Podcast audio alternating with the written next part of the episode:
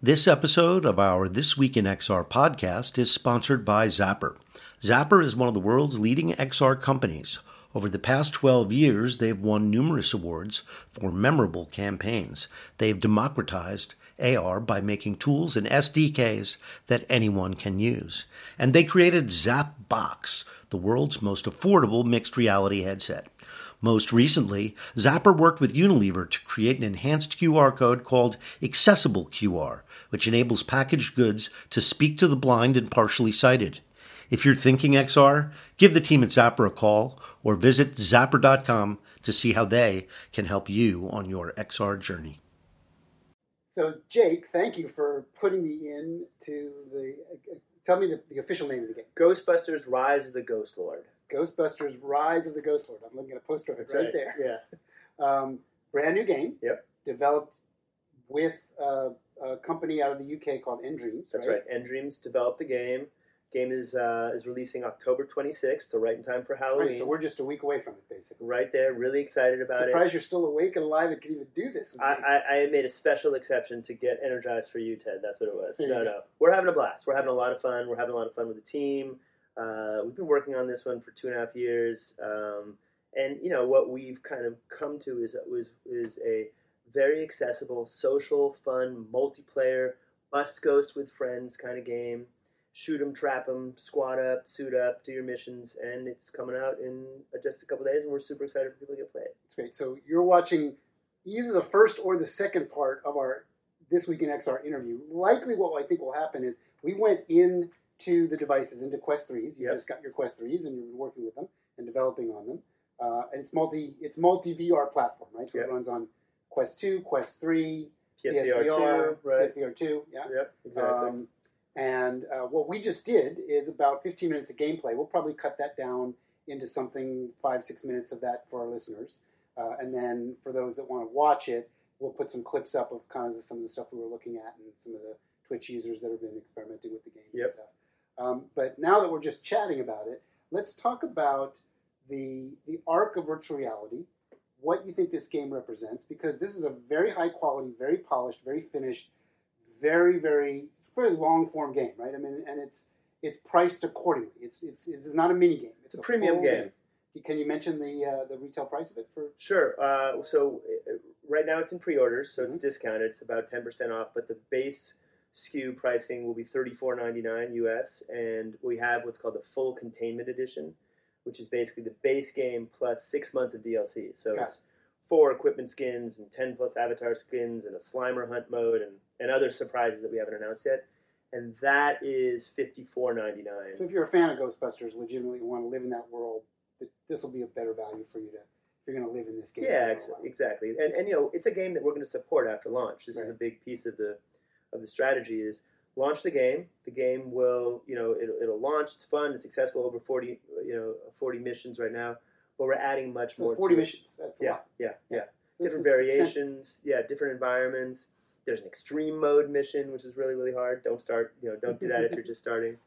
Um, and then on the Quest uh, Quest Three platforms, it's got this mixed reality game called Mini Puff Mayhem. Right, which we want to talk about. Before we before we talk about that, explain your role for our Sure. listeners, what you do here at Sony. So we're on one of the storied historic lots. I work on one in Hollywood. You work on one in, in Culver City, and we get to visit each other from time to time. We both work for different movie studios, but we're friends and colleagues, and uh, we do our best to help each other achieve trajection and, and forward progress in the worlds of mixed reality and virtual reality. So That's right. tell us what your role is at Sony. So uh, I'm Jake Zim. I run Sony Pictures VR, which is the publishing arm of the Sony Pictures virtual reality business. So what we're focused on is taking the great Sony IPs that exist, Ghostbusters being a perfect example, and developing new ways to offer them to audiences in cool interactive gaming platforms such as VR. And because Sony obviously has a massive success point with gaming, with PlayStation 4, PlayStation 5 now, I mean, all the way back to PlayStation 1, right? Yeah. You have a massive worldwide audience. Uh, I would say out of all the major studios, you are the one that's most focused as a business on interactive entertainment in the gaming world. So it makes very logical sense that you're pursuing this with gusto. But it's still a much smaller business than the console um, gaming business. Of course, it is. It's a growth business. I mean, that's how we always see it. And I think the idea from a Sony corporate standpoint is this really fits into the mantra of creating great content leveraged by great technology, right? So, amazing new technologies like virtual reality Yep. can offer creators a chance to design new experiences. And when it comes to IP, what's a better way to expand IP than on interactive platforms that let you feel like you're in the world? An IP that everybody really knows and has tremendous amount of lore to it. Exactly. like who doesn't love Ghostbusters? Who doesn't So- Ghostbusters? Exactly. So let's talk about the mixed reality part of this. Okay. That so so I got a chance to go as as you did as well a few weeks ago to the the Meta Quest event, the the Oculus Connect event or the Meta Yeah. Connect event, whatever I it's Meta called. Whatever yeah. they call it now. Right. I still can't remember what people change names. And is Twitter still called Twitter? Apparently not. It's, It's- yeah. X. And does anybody call That's it X? That's another I don't think podcast, so. by the way. Yeah, it's another podcast. Um, so, so we got a chance to be there, and you were uh, fortunate enough um, to be able to demonstrate for some of the developers and some of us studio folks at the conference a part of this game, which is a mixed reality mini marshmallows, Marshmallow Men game. So, tell us That's about right. that, how that came to life, and what devices it works on. Because Yeah. this is obviously the the device they're focusing on, right? Because of its mixed reality capabilities. So, you know, when we first got a sense from Meta that mixed reality and pass through was going to be important to them, and we're, we're partners with Meta and we're obviously partners with PlayStation, uh, the, the question was okay, what can we do with this technology that fit into the Ghostbusters world, that layered in nicely to the game that we have been developing for, you know, two and a half plus years? Yep. Uh, and how can that be something that highlights the, the features of this new headset while still being a really fun game for people to play? Right. So the, the team came up with this concept of Mini Puff Mayhem. Mini Puff Mayhem. Mini Love it. Puff Mayhem, MPM, and um, the Mini Puffs, a- as you know, the, you know the Stay I got a chance to play it. It of course, right? And the Mini Puffs played a big role, in, you know, big role uh, in in the last Ghostbusters movie Afterlife. Mhm. Uh, and they're you know they're a beloved And they're of characters. adorable. They're adorable, but they're also you know, They're dangerous. Yeah, be adorable. careful. Yeah. So in the game, the team had actually designed a mechanic where if you're you know moving through missions uh, and you see happen to see one of these Stay Puft marshmallow bags that spawn sort of randomly throughout the game on countertops and tables, and you go over and pick them up, these mini puffs will pop out of there and they'll just gum you up, Right. and they get into your proton wand, they get all of your hands. You gotta you know in in classic VR interactive You got to extract yourself. you got to extract yourself or you got to extract your friends Right. because they block you from doing your mission. Um, and so the idea was to take that concept and figure out a mixed reality game that played on the idea of the mini puffs. And so the team came up with this really cool idea where, you know, with mixed reality, you're in your physical space, you set your room, you define your your, your walls and your and your Yeah, ceiling. which is a pretty quick and and relatively seamless process compared to previous attempts at it, where it was really clunky. It never worked. They've really, you know, you got to give credit where credit is due. They put a tremendous amount of resources into making mixed reality use case viable in a home. Yeah. So if we were in a living room and you and I had one of these devices, and you would put it on, and it would actually do the work for you, and it was it would be pretty correct. Now the lighting conditions you have to be a little careful of.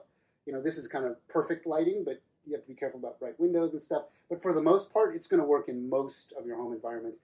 And the amazing thing about mixed reality gaming is you get a sense of being grounded in at the same time you're having fun. You're not kind of lost in it. Which is that's, interesting. That's a really interesting touch point about I think the future of mixed reality and why it's important to our space. Um, but from a game design standpoint, what happens is you set up your room and, and you initiate the game from the menu screen of the Ghostbusters Rise of the Ghost Lord game. So you've purchased the, the Ghostbusters Rise of the Ghost Lord game, you've played it a couple times, you go to your menu screen and there's a bunch of little mini puff marshmallows Right. in the menu screen moving around. You click And on this it. is in the game that you're going to buy. This is all inside the game, Rise of the Ghost Lord. Right. And then what happens is your room starts to be inundated with these floating little mini puff guys. And They come which up I saw and experienced, and it was phenomenal. and it seems really fun and kind of you know uh, peaceful at first. You can grab them, you can look at them, you can throw them, but over time there becomes more and more of them.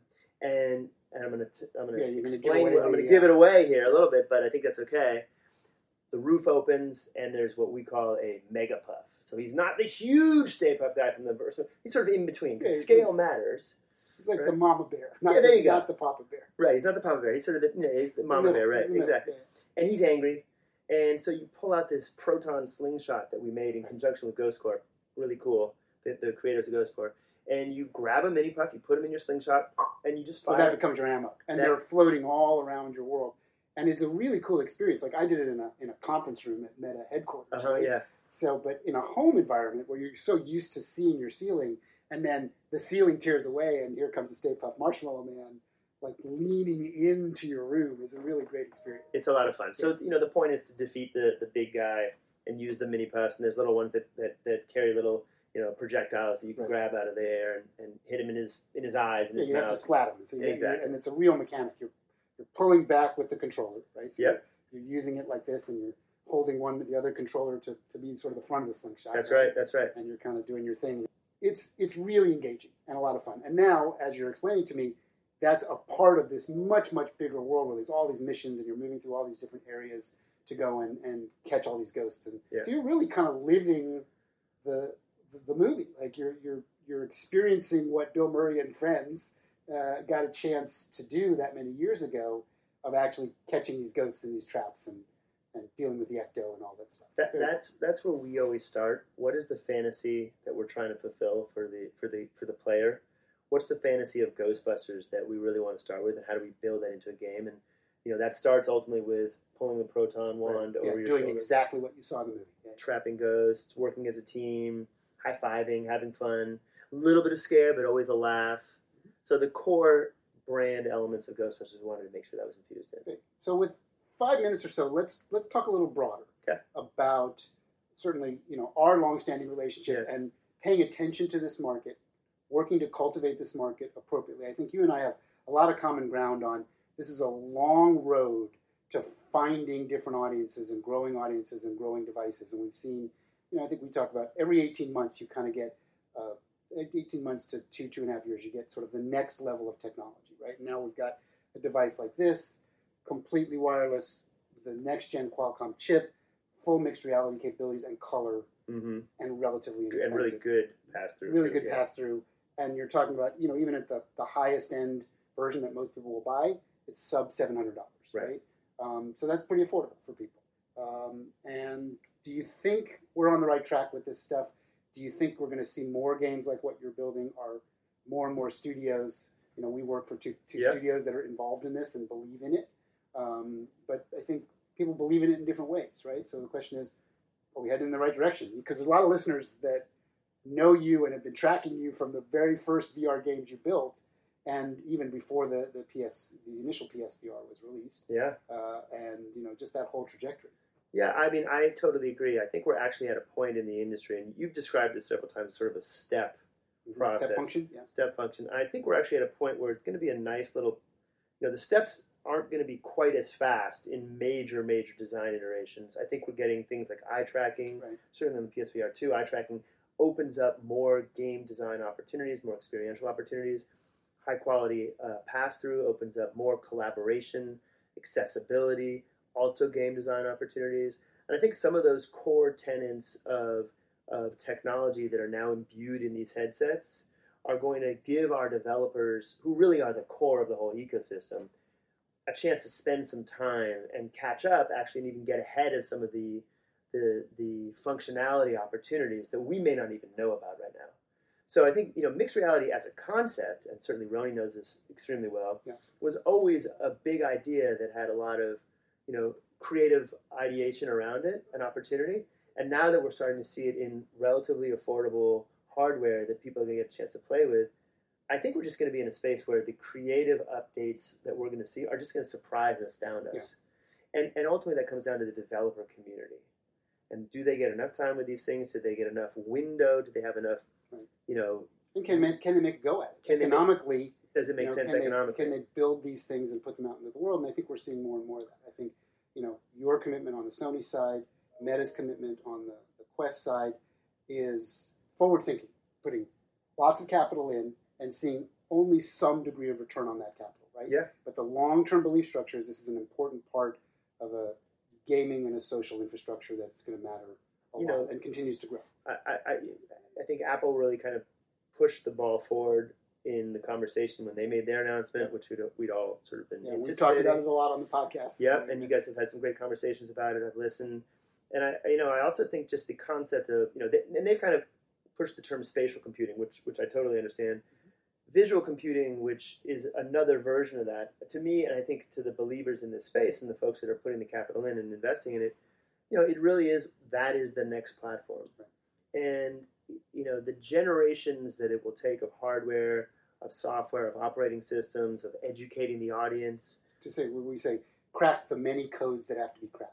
It's a lot of We're code. all sort of safe crackers for a living. yeah, We've cracked a few safes, but Yeah. there are a lot more safes. Certainly with what Apple has put into the marketplace and their kind of DNA core, which is different than Meta, different than Yep. Sony. You're going to have a lot of different things that help kind of round out this ecosystem. yeah, So exactly. that's exciting. So I think you know, for me, we're going the right direction. I think everyone always has to, you know, take a step back, look at the perspective, look at the bigger picture here, um, understand that different companies have different trajectories. You know, Sony PlayStation's trajectory on iterating on hardware is a lot different than Meta's. Sure, sure. Different cultures. Apple's going to come in at a different angle. But what I like about it is I think we're starting to fill in the different facets, Right. uh, both in the messaging, both in the approach from a pricing standpoint. Um, but I, I do believe that there is a fundamental uh, understanding that visual computing, spatial computing, headset-based computing, whatever you want to call it, uh, is a viable and, and formidable future platform. Um, Yeah, the forward press on this is not going to stop. Yeah. So let me, before we wrap up, and I know Charlie and Rony will be talking about this before we do our interview here Okay. separately. And then what we probably will do is have you back on. We'll give a couple months for the dust to settle. I know Cool. you're burning the midnight oil, getting everything ready for launch to see how things are going great. with the adoption and with gameplay and you know user response. It'd be fun to have you on maybe early in the year, you know, Love it. early, early in 2024 Perfect. kind of post CES. Sure. Get through our CES bubble. Yeah. Um, the one last thing I want to talk about, and then I'll hand it back to the guys back in the studio since I'm not there today, um, is the other what I would consider AAA game on the PSVR 2 is the Horizon, hmm hmm which I uh, yeah, Horizon Call of the Mountain, which I think is phenomenal. hmm Um, and its design quotient and its feel of what you do and some of the mechanics of climbing and moving and accomplishing those goals are ridiculously well um, put together and, and thought out. So maybe put a comment on that because that's been out for a little while, Yeah, it was a launch Um, title. and I'm just curious what your thoughts are on that title and how that's going. Something that's already been out in the wild on, on the PSVR 2. Sure. Uh, Well, I would say there's actually a lot of amazing games on PSVR 2. Yeah, Uh, good. This is where I wanted to go. With this. Yeah, and, and uh, Call of the Mountain, which, you know, Guerrilla Studios in Amsterdam, working with Firesprite on that to take it from the world of Horizon and to translate it into a VR game of that kind of high fidelity. Yeah, and it doesn't feel like a translation. It feels very VR native to me. You're right, and, and they but they, they really took the world of Horizon, and Aloy, The and the water characters. sequence at the beginning is amazing. It's really cool. and, and it's it, it's an I think I think it is to me it is just a just a dip, a toe dip in the water of what can be accomplished when you focus on high quality gameplay, world building, really leveraging what's best in VR, climbing, Yep. shooting, grappling, you know, All uh, mechanics. combat, all the mechanics.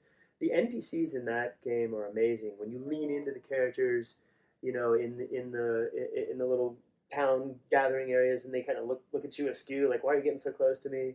The artwork is amazing.